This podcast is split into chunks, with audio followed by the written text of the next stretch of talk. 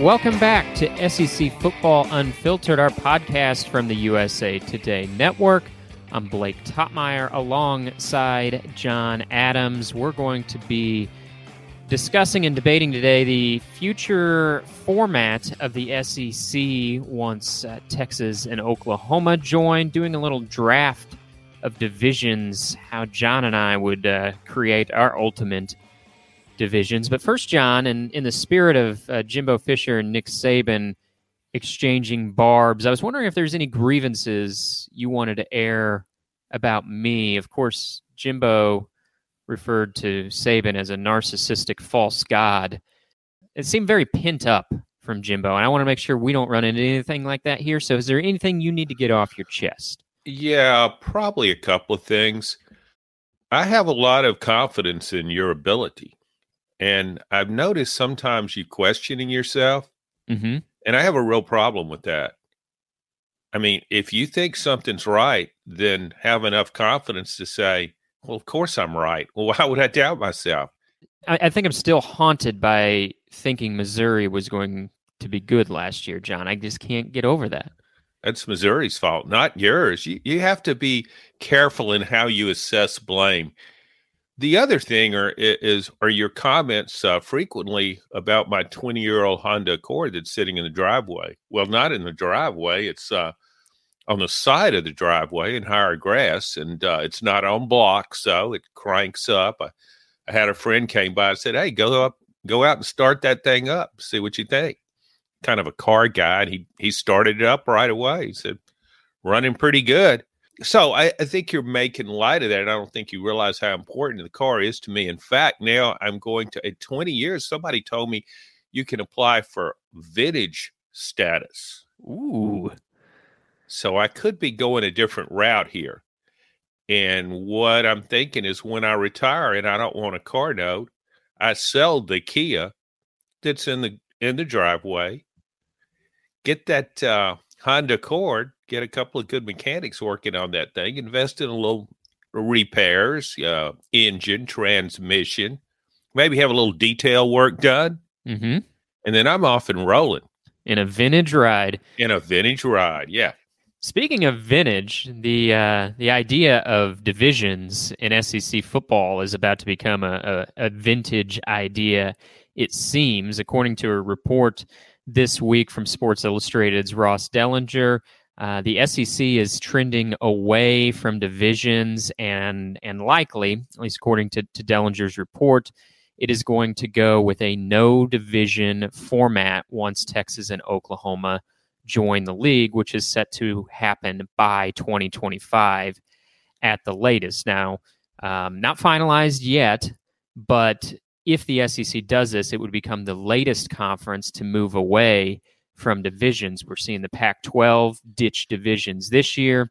The ACC has said they'd like to dump divisions by 2023. And part of this is the NCAA has long had a rule on the books that if you wanted to have a conference championship, you had to have divisions. Well, that rule has been dumped this offseason. So you no longer have to have divisions to play a conference championship. And of course, the SEC was a trendsetter with divisions uh, under former Commissioner Harvey Schiller. He was sort of the brain, the one with uh, this idea. It was his brainchild, and and allowed the SEC to have a conference championship. What did what do you think of the division format, John? Do you have you? I mean, you covered the league back before divisions. You've covered the league since it went to two divisions when Arkansas and South Carolina joined, and then grew in its current state with Missouri and A&M. Did you like the division format or, or no? Initially, I did. And you go back to the 90s and you had uh, still had Alabama on top under Gene Stallings, though not with the same dominance, maybe. And that was in the early 90s. But when it started out in 92, divisional play, Auburn was pretty good. LSU got good eventually.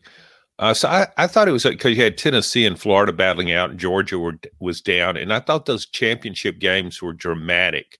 I remember the first one covering in Birmingham, uh, uh Florida, um, you know, Alabama. Th- those games were great. I, however, as the thing as it's developed uh, uh or evolved, you would say, um, it's the West has gotten too much better than the East. Now, I thought that could be resolved with the addition of A&M, I mean sorry, Texas and Oklahoma. You put you know, you put them of course they're going to be in the West, but then you move you move Alabama and, and Auburn, I guess, to the to the east and i thought then okay you, you've got good balance so i would i was fine with that you mentioned that sec has kind of been a trendsetter in some things i don't know why i would be following the lead of the pac 12 and the and possibly the uh, you know acc seemingly wanted seemingly wanted to head in the same direction i i, uh, I guess it if you get the two best teams in the in the same in the championship game, you've accomplished something maybe. But I've gotten kind of used to the divisional, and I, I, was really interested to see how divisionals would play out in revised divisions.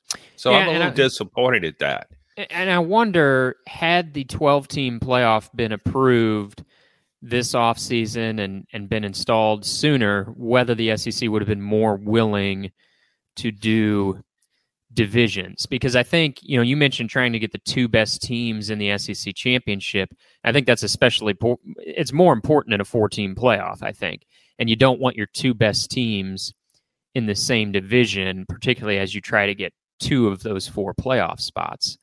However, if it was an expanded playoff, you know, in many years the SEC is probably going to get three, four, five teams in the playoff anyway. So I don't know if it would have been as important. So you know, Greg Sankey has said the SEC's fine with with a four team playoff. It works for them, and and truthfully, it does. They've produced the last three champions from from three different schools, uh, but you know, I think it does maybe um, up the importance of not having two teams in the same division. And the way you avoid that is uh, you have no divisions, and maybe you have a rivalry opponent. Maybe you have a couple rivalry opponents every year.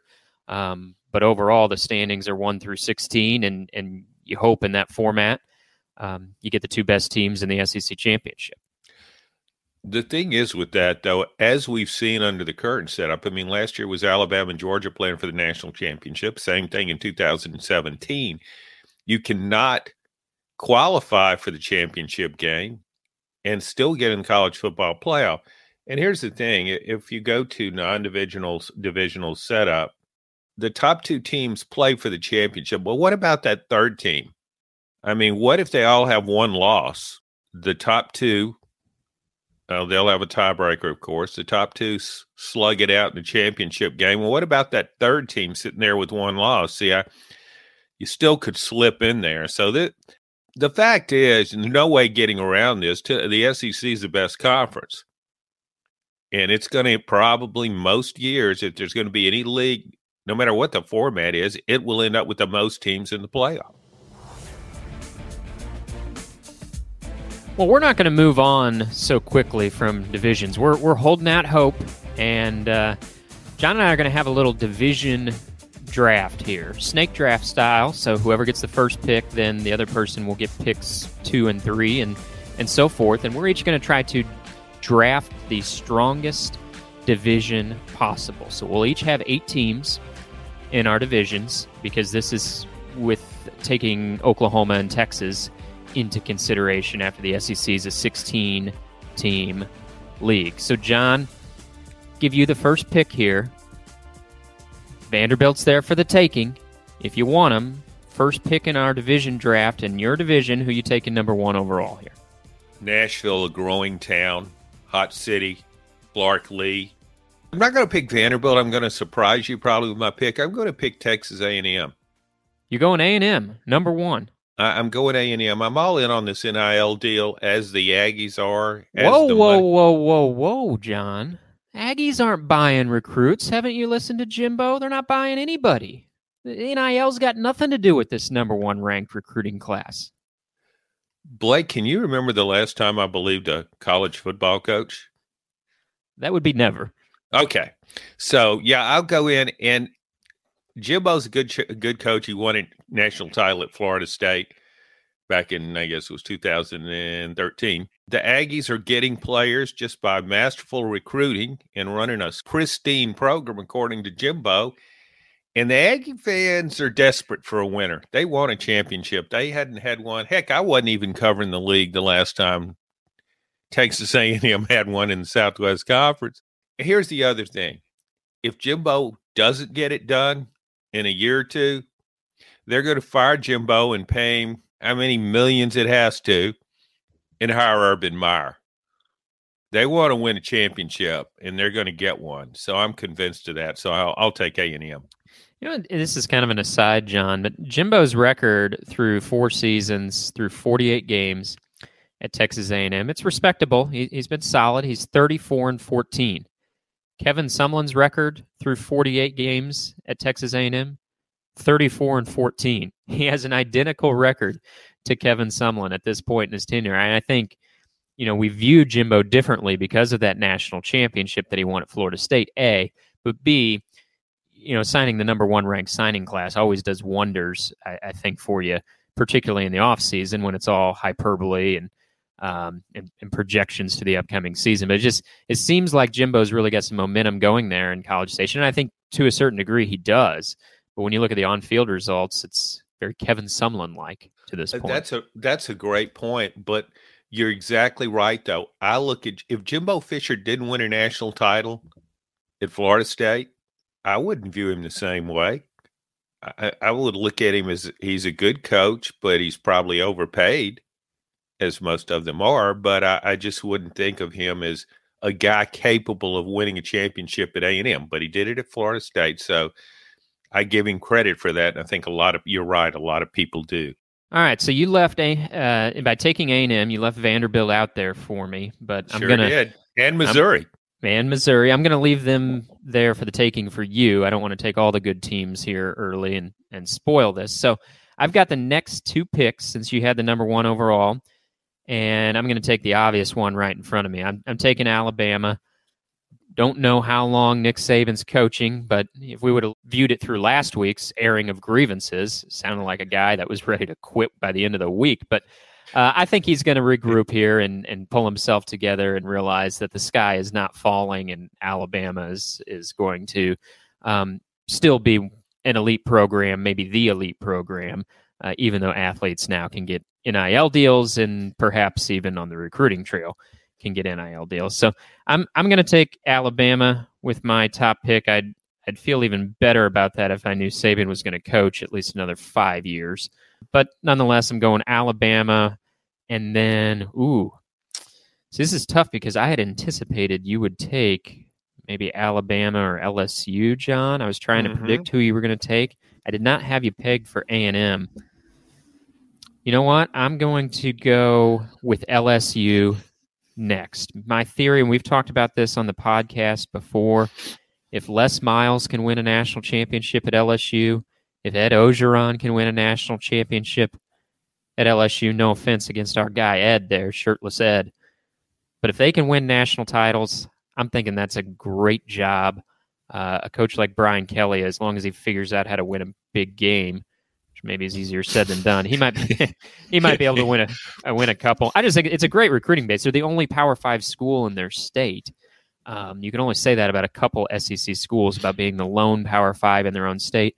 And and Louisiana's fertile with with recruits. You got New Orleans, you got Baton Rouge, you got Houston's you know major metro not that far away as well. So I think with with the brand recognition, uh, the recruiting base, the passion for LSU in that state, I'm gonna I'm gonna go with the Tigers. So I've got I've got Alabama and LSU on in my division. Well, those are those are both strong picks, and I obviously my first thought was to Alabama, but teams uh, Oklahoma and uh, Texas don't join this league until 2025, so that's what we're pointing toward. I don't know how much longer than that Nick Saban would coach. So you're so thinking, was, yeah, yes. by 2025, you're not counting on Saban. Maybe he's still coaching by 2025, but not, not 26. Yeah, yeah. So that's a close call. I mean, he may coach longer than I'm alive. I mean, he could coach a long, long time. It, it he has certainly isn't letting up. My also then I thought about LSU. Um, however, I just don't know that LSU can match NIL money with those schools, Texas and Texas A&M, or even Oklahoma. Uh, I grew up in Louisiana.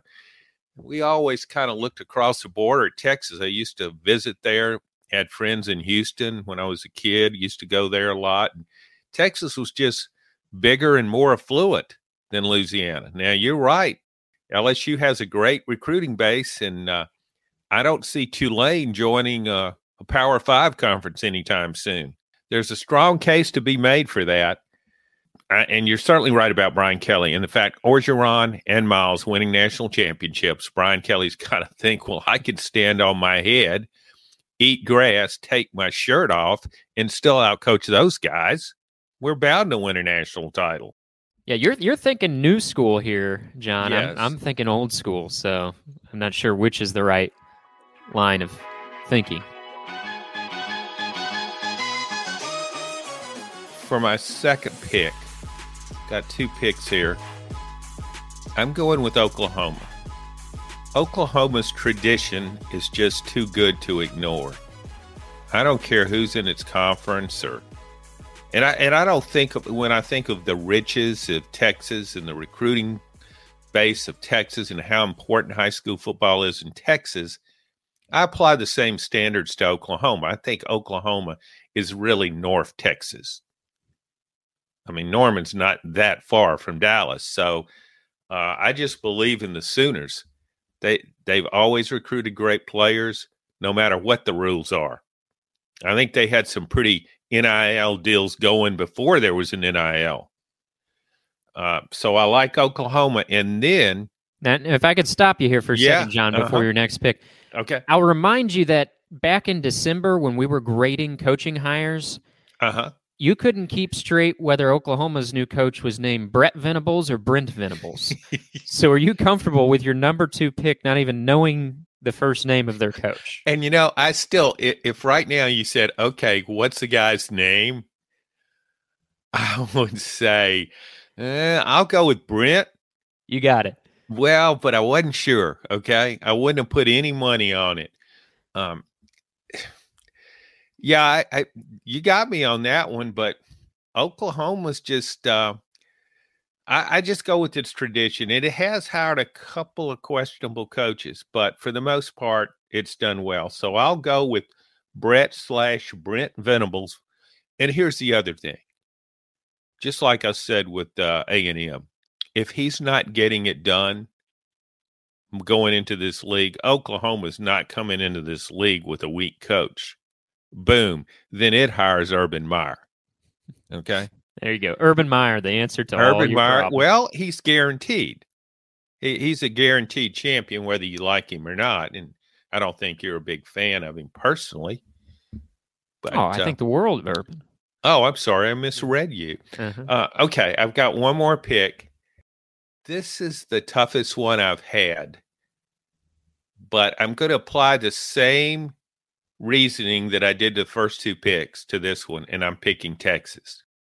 As bad as Texas has been, and it's been incredibly bad. It's made horrible coaching hires.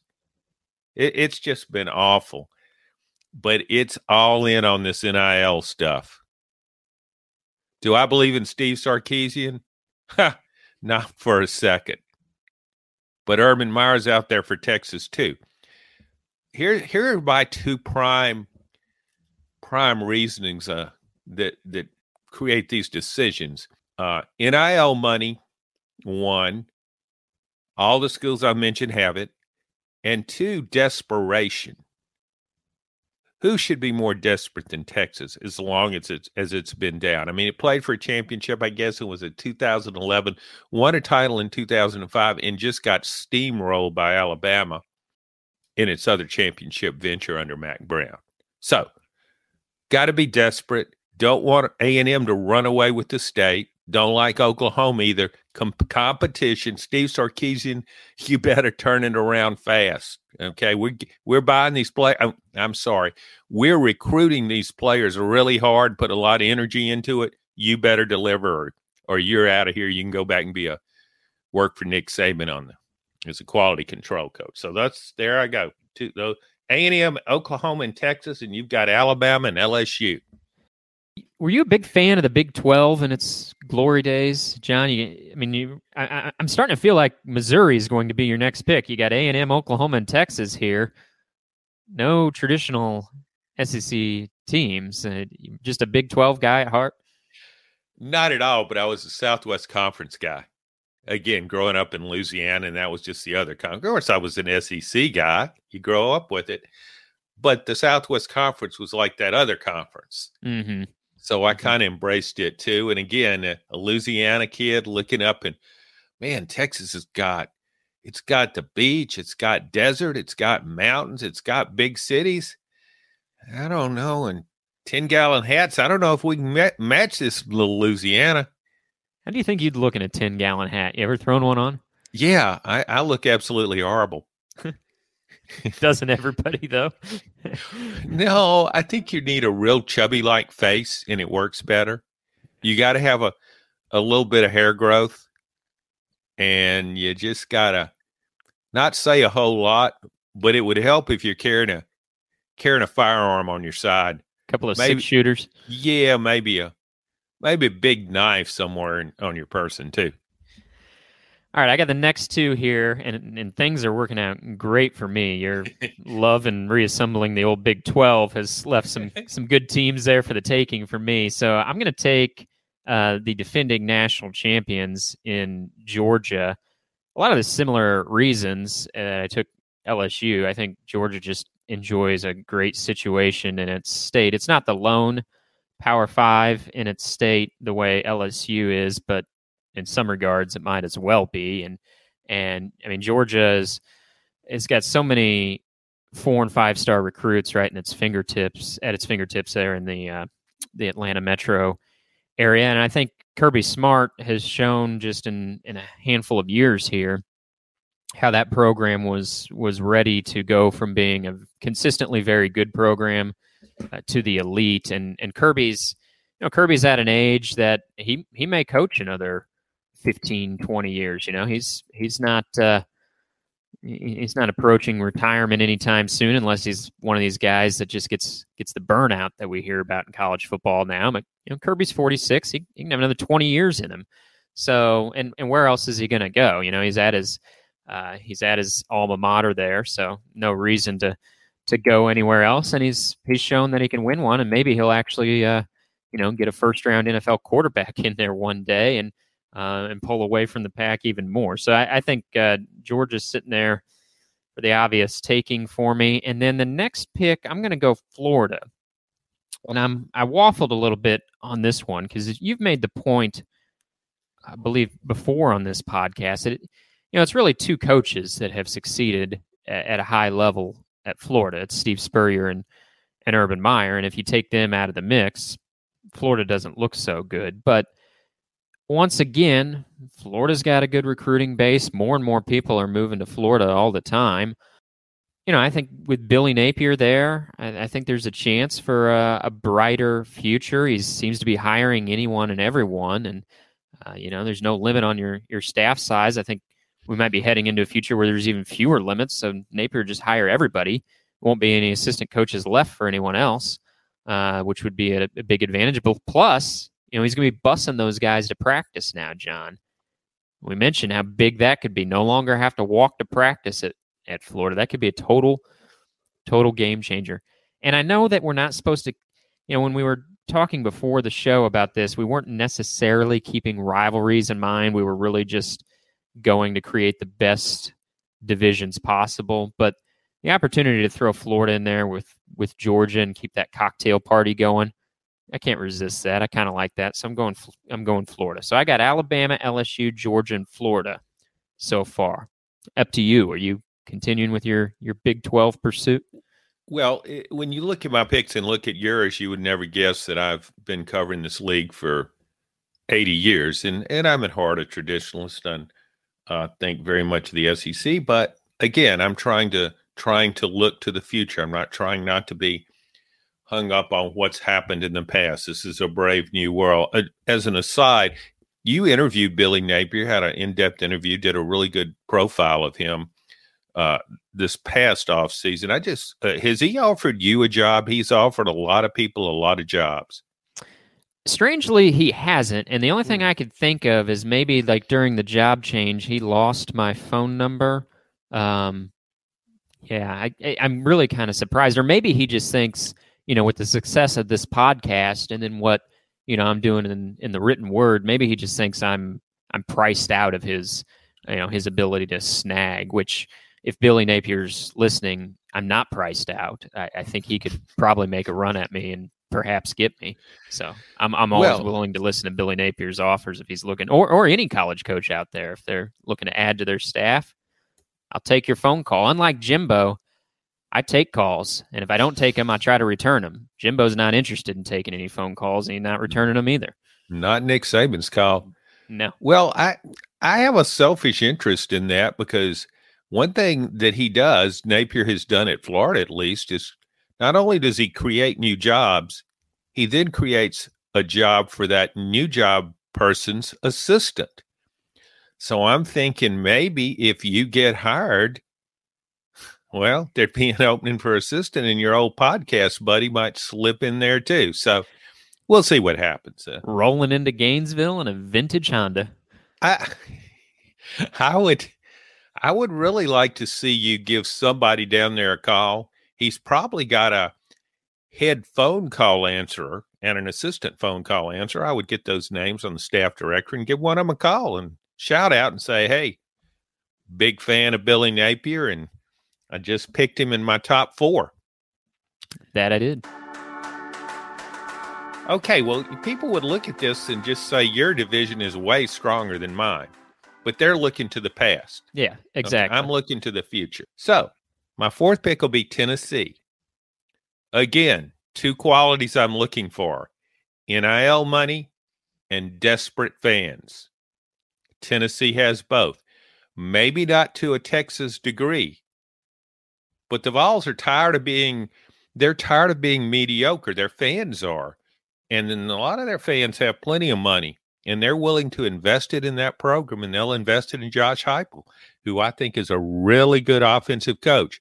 He doesn't have to worry so much about recruiting now. The NIL's doing it for him. So I'll go toe to toe with your four teams. All right. I'm not I'm not afraid of that. I don't care what other people think. Never I'm- have, have you? No, I don't. I still don't. And and I just again, this is 2025. It's not tomorrow. So now for my fifth pick. You're right. Missouri's still out there. Mm-hmm. Clark Lea and Vanderbilt. Do you think Clark Lea will be the coach at Vanderbilt in 2025? Oh, sure. Mhm. Yeah. Probably be a more- coach at 2035. Yeah, they're focused on their women's bowling team at Vanderbilt. Vandy. and it's a man. I don't know. Do Oklahoma and Texas have bowling teams? I don't know. Eh, Oklahoma seems like it'd be a good bowling state. It really does. It's, no. Uh, started to say something, but better save for other days. Uh, but I think if our if Oklahoma and Texas invested in bowling, I mean, do you think Vanderbilt would still be dominant in that sport, which apparently has no other SEC members? Oh, I think so. I, I don't think Vanderbilt's bowling dominance is a lack of competition. I, I just think they do a really good job oiling the lanes and uh, getting getting some women who can launch that ball down. Yeah, They got good. fac- They got good facilities. You ever been to the alley that they they play at there, Vanderbilt? No, but I've been to their press box at Vanderbilt Stadium. That's not a good facility. Now, you got one more got- pick. Yeah, Is I do. I guess this I'm stalling. That's what this is because I'm Okay. not sure. I needed some time to think about it. I'm going to pick Auburn. Auburn will probably fire Bryan Harsin at the end of his second year, which will be in 2022. And again, I don't know how much money Auburn has, but it paid it paid Gus Malzahn 21 million or so to leave. And I know its fans are desperate. They're desperate when they don't beat Alabama, when they don't win a national title. So they won one in 2010. They played for one in 2013. So I'm going with Auburn. Bit of a resurgence under their new coach, who, dare I drop his name again?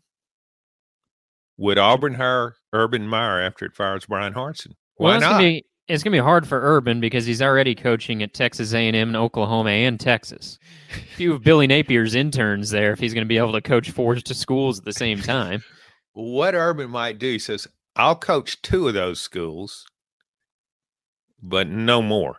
Just two of them. That way, he has a better chance of winning a title if he's coaching two schools. He'll have a he'll have a passel of assistants to would have various titles and I'm just worried about Urban's health if he's coaching two schools. He's always had a hard time staying healthy coaching one school.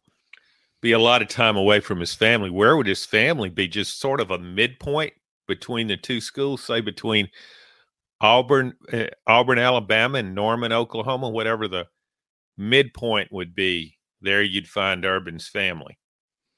I feel like somewhere in between Auburn and Oklahoma, you're going to find Arkansas, which is my next pick. And you love you love the Hogs. Yeah, I, I knew I knew that was coming. And, uh-huh. and, you're probably surprised I let him slide to my fifth pick here. Uh, you know, Sam Pittman's got that majestic hog statue out on the edge of his property, overlooking the the lake there. I just I just love that. But uh, for some reason, I like those schools. Uh, it matters more, I think, with LSU.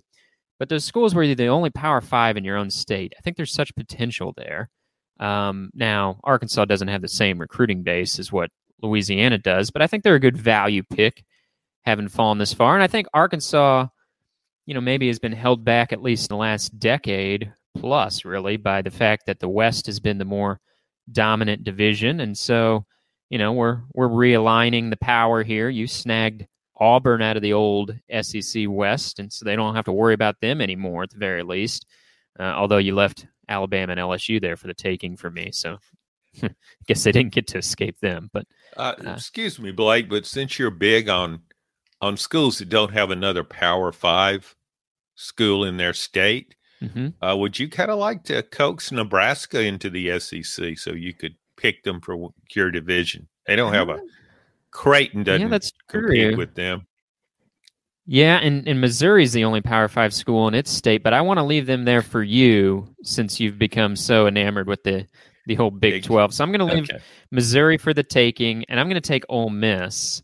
Uh, I'd like to know where Lane Kiffin's going to be in 2025, but I mean, how how could you know where Lane's going to be in in 2025? But uh, you know, I think we're we've seen now multiple coaches, you know, even in in the last decade, have success at at Ole Miss. You know, Hugh, Hugh Freeze before Houston Nutt, who we talked about on this podcast last week, blew the lid off of uh, everything Hugh Freeze had going there, which we don't have time to get into everything Hugh Freeze had going there. But you know, that's before all that, that's a series, not a not a podcast. That's right, a four part uh, mini series. Yeah, yeah before Houston Nutt had to go and get in the way. Hugh Freeze had it had it rolling there at, at Ole Miss, and then um, you know after they threw Matt Luke overboard, bring in Lane, and all it took was a couple years for Lane to get them to the Sugar Bowl. So I think it's been shown that you can have success at Ole Miss, and we're we're getting down into the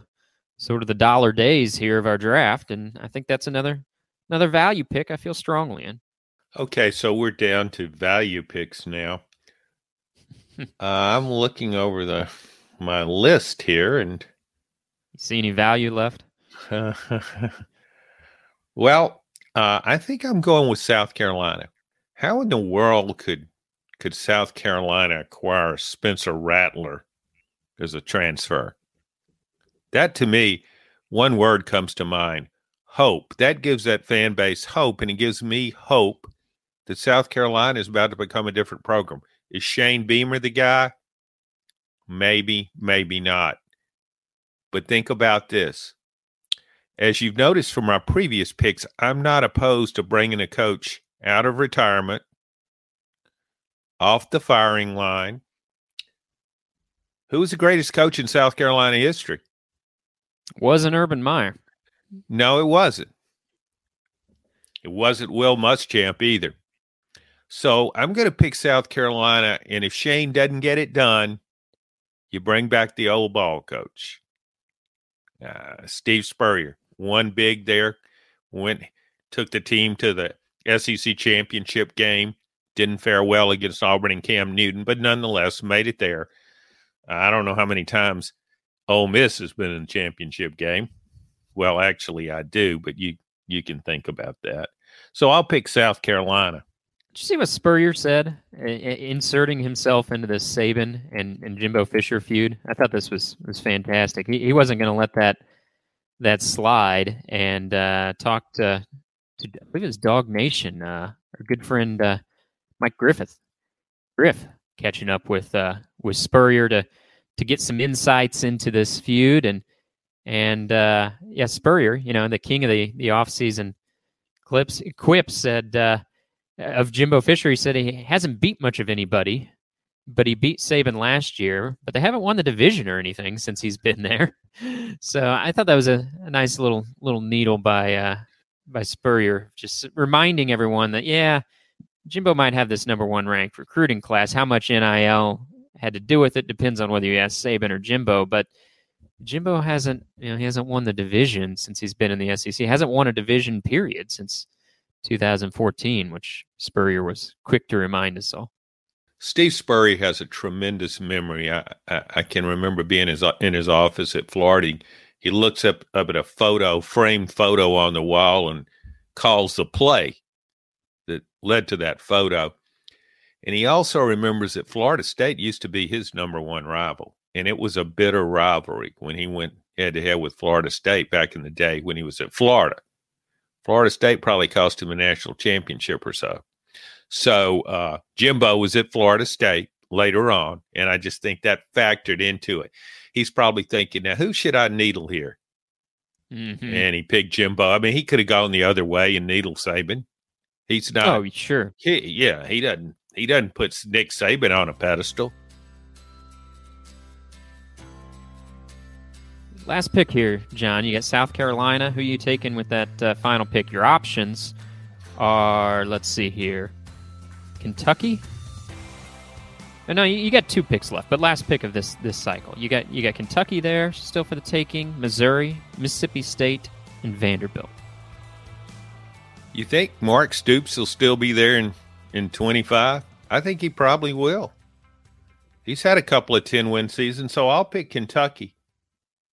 You know, and you know Kentucky, they're going to schedule at least five wins going into every every season if they can. They you don't find a weaker schedule year after year than Kentucky. Although Tennessee's trying, they're trying to cancel anybody with a pulse in their non-conference schedule here. Yeah, Tennessee's trying to. It's probably trying to buy its way out of its way of uh, of some conference games if it if the commissioner will go for that. But uh, so I'll go with Kentucky. It's it's it's how many win, division titles program now? Huh? How many how many division titles Kentucky football have in the division era? Gosh, let me let me think back. What you got? I remember covering them in the championship game. Okay, yeah, your yeah. pick. Your All right. Pick. Mm. Well, we are getting getting down to the, the bottom here. I want to leave Vanderbilt for you, John. I know how much you think of the Dores, so that's going to influence my my choice here. I will take. Uh, my two picks, this, and this fills out my division. I'm taking Missouri and Mississippi State. I mean, Missouri's already won the division twice, and they've, you know, in their short time in the league. Now, I know that was back when Gary Pinkel was the coach, and it's it's been more famine than feast for Missouri lately. But hey, they've already got uh, they already got two more division titles than your last pick. So, and Mississippi State's got a division crown back in the back in the '90s. So yeah, there we go. I'm rounding it out with Missouri and Mississippi State, which leaves Vanderbilt for you. Yeah, have you looked at Missouri Stadium lately? I looked at it for four years when four I four years. You covered probably. Re- I don't think state of the art comes to mind, does it? No, and the cuisine in the press box, which we probably shouldn't be using to oh influence our gosh. rankings, but that's oh, uh, those burgers. is, is that what those were? I know that our colleague Mike Wilson ate a couple of them, and I actually, as he was munching on the second, considered calling nine one one. Yeah, it had like a grayish, purplish hue to them. Yeah, it was worst food in the SEC by a wide margin in the press box. Well, going back to my my premise of NIL and desperation, I don't even sense a great desperation with Missouri fans. I think they're just okay to yeah, we'll go to a bowl game maybe and lose to Army. But um, so I don't see a great future Missouri. I don't see Missouri fans investing a lot in NIL. So um, when, I, I feel better with Kentucky. Great, yeah. Do you see a great future in Vanderbilt football? Because that was my other option. You'd already taken Kentucky. Does will Vanderbilt have the names on its back on the back of its jerseys this year? Do you know anything about that? I don't know. They seem to have moved on past that, which is more new age thinking, which is what you were looking for in building your division. So I think it's only fair that I save them for you.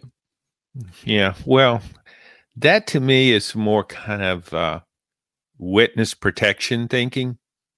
We we want to keep our we don't want anybody recognizing our guys. Okay. All right, you're one through eight here, John. To review, mm. You have mm. Texas A&M, Oklahoma, Texas, Tennessee, Auburn, South Carolina, Kentucky, and Vanderbilt. I have Alabama, LSU, Georgia, Florida, Arkansas, Ole Miss, Missouri, and Mississippi State. And I know rivalries weren't really factoring into our thoughts here, and, and we have disrupted the Iron Bowl. But we preserved some pretty good rivalries here. You preserved Oklahoma, Texas. You got Texas and Texas A&M there playing playing every year. Uh, on my side of the things, I still got the the Egg Bowl, which I enjoy uh, by snagging Ole Miss and Mississippi State. I've got Alabama, LSU, and I've got the cocktail party in uh, in Georgia, Florida. So even though that wasn't a an overarching goal, we were just trying to build the best divisions. I think we have some pretty good annual rivalry matchups in the way we've drafted our divisions here. Yeah, and you didn't even mention uh, Tennessee versus Vanderbilt in-state rivalry. How could I have forgotten that? If you polled our listeners, thousands and thousands of listeners, who would side with me and who would side with you? I would say maybe four percent with me when they looked at mine. The four percent of our listeners who are fans of a team that came from the Big Twelve or the Southwest Conference probably would side from you with you. Transplanted Texans, I think. Yeah. Yes. You've and, really uh, cozied up to Texas. Yeah. Okay. I mean, well, really in every in every way. You've uh, would you like to on this podcast declare Texas the greatest state in the union? Oh, there's no question. I lived there for three years. I migrated from cross that border, crossed the river there into into Texas from Louisiana, was unimpeded and set, lived there for three years. So, yeah, it's the biggest and best. And don't look at this alignment in 2000, 2022 or 23 or 24. Doesn't start till 25. So keep that in mind when you're lambasting my picks. Fair enough. By 2025, the SEC probably won't have divisions, but John and I can hold on to hope just as he's holding on to his vintage Honda Accord. Thanks for listening to this edition of SEC Football Unfiltered.